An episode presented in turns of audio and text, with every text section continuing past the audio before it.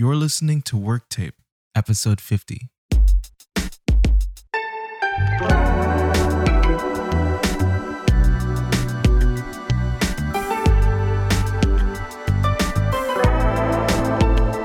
Welcome to the Work Tape Podcast. It is episode 50. And with us again is Christina Lafferty. We're going to talk about melismas. We're going to do a little mini series here, and we'll just get started right away. Christina, how are you doing? I'm good. How are you doing? I'm I'm all right. I'm all right. Kind of excited for our little speed session. Yeah, it'll be good. Knock them all out. All right. So, melismas, we know what they are. I think we just don't know we know what they are. So, where we hear a lot of melismas um, are modern pop music, Beyonce, Christina Aguilera, Mariah Carey, uh, the Canadian one I just talked about, or Celine Dion. It's what we call runs, but they go way, way, way back. And technically, a melisma is like it's when you sing one syllable, sorry, one vowel on at least two syllables. And so, where you commonly heard it back in the day was in Gregorian chant, like we had mentioned, Halo. The Halo theme song is literally like one giant melisma because it's all on an off basically, the whole entire song. But a lot of Gregorian chant will have actual text, religious text from the Bible. And um, you'll hear words that are basically being lengthened to really long. And if I had to personally make an educated guess, I would say that in Gregorian chant, they're probably lengthening the words by use of melisma that are the most important. A really good song that's an example of this is the Christmas song Gloria in Excelsis Deo, where you hear Gloria and it goes on for 18 syllables. And there's, of course, a good meme about that where it asks, How many syllables does the word Gloria have? And it says, Catholics, 18. and I laughed so hard when I saw that. I was like, That's so accurate. But that is literally what a melisma is. Now, like I said, you don't just hear it in Gregorian chant, you hear it in modern pop music, but you hear it across the world. And so the website I'm using to kind of give some of this extra information is called notestem.com forward slash blog forward slash melisma forward slash if you feel like you know checking up on it um, but yeah uh, different types of music that use it are arabic music jewish music orthodox christian like we just talked about but apparently also african and indian ragas like from the indian subcontinent or continent subcontinent which I guess makes sense. I just don't think I realized that. So literally you'll hear melismas all over the world. And I think that you're probably, again, another educated guess. This is just me thinking.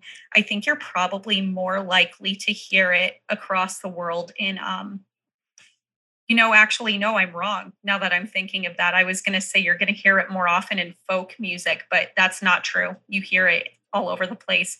In opera, too, actually, you'll hear melismas in opera, especially in songs that are sung by a type of soprano called a coloratura soprano. So you have songs like, um,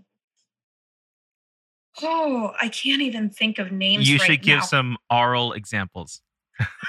I can't sing coloratura repertoire. My friend can, my friend Fran, but I I was what is called a lyric soprano. Okay. I sing slow and steady stuff. My voice is more like a violin. The coloratura voice is like a flute, and it's like really fast. So I could sing slow melismas for sure. Like you would hear like a slow melisma, and this is more in a chanty type song. Hallelujah. Whereas coloratura stuff is like really, really fast. You have the Queen of the Night song from The Magic Flute by Mozart. That one doesn't have as many runs. It's more like punchy staccato notes, but there's a lot of coloratura repertoire that has melismas in it, really fast melismas. So that's what melismas are. They're really, really fun. And they're different you'll notice from style to style like in gregorian chant music it's very slow and controlled.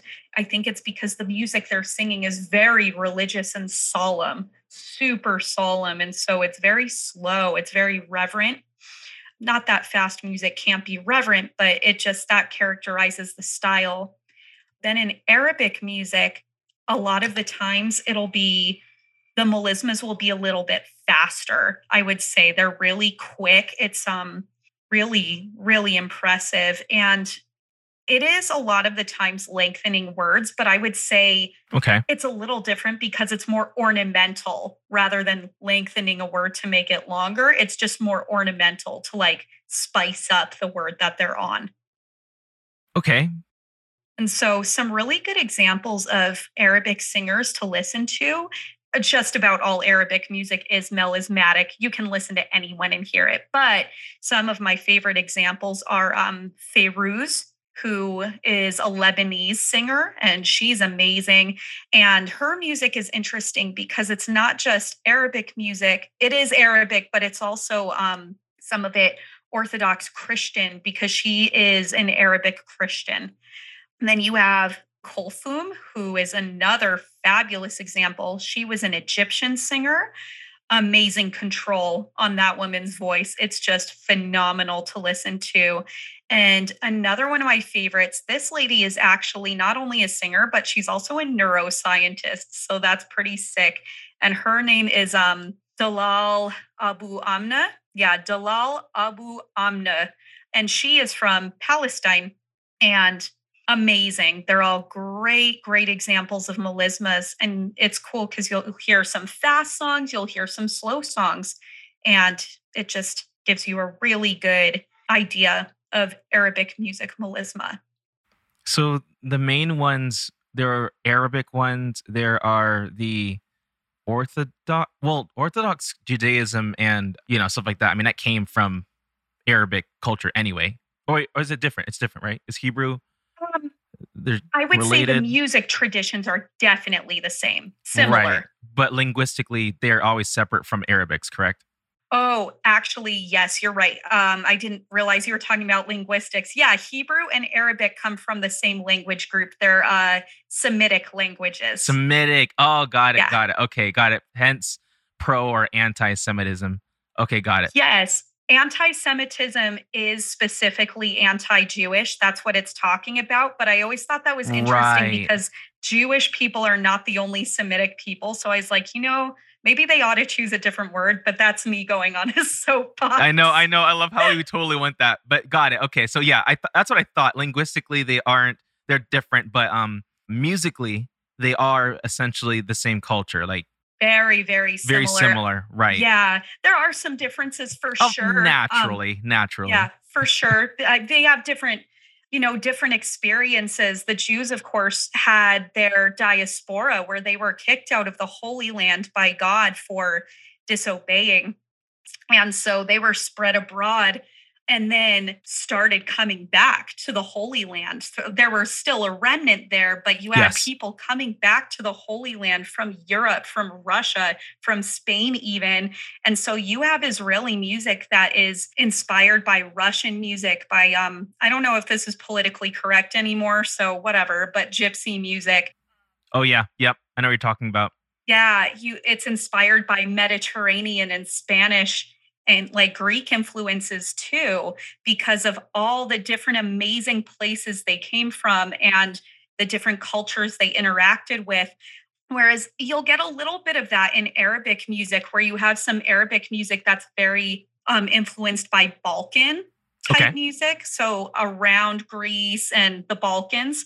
And that's very cool too. But I wouldn't say that Arabic music is as influenced by like Russian music or European music as the Jewish music traditions are. So there are definitely similarities, but there are some differences too. And linguistically, they're very similar. You have a lot of words from language that are not the same, but similar. Okay, yeah. So I want to get to the the more Semitic type stuff. For sure. But um my question really quickly, which could also lead into the next one as well. I'm wondering about the dichotomy between scat and melismas. Do you, do you get where I'm kind of going? I do actually. I don't know if there's a connection, but I see where you're going with that. And I wonder, and it's funny because this article that I have pulled up just to give me some supplemental material talks about um, uh, it says the two more modern examples are opera and gospel. All right. And most modern music has been inspired by the gospel aspect of melismatic singing. And then it says the entire genre of rhythm and blues comes from the use of the blue notes sung by African slaves. And I don't know like where scat comes in from that, but I know jazz was so influenced by that same type history. Um, so it's hard to say. Okay, let's touch on that. Next one. That would be great. Yeah. So that wraps up our very short episode today. Christina, thanks for coming, and you'll be here next week. Awesome. Sounds good. All right. Enjoy uh, the melismas until next episode. Peace.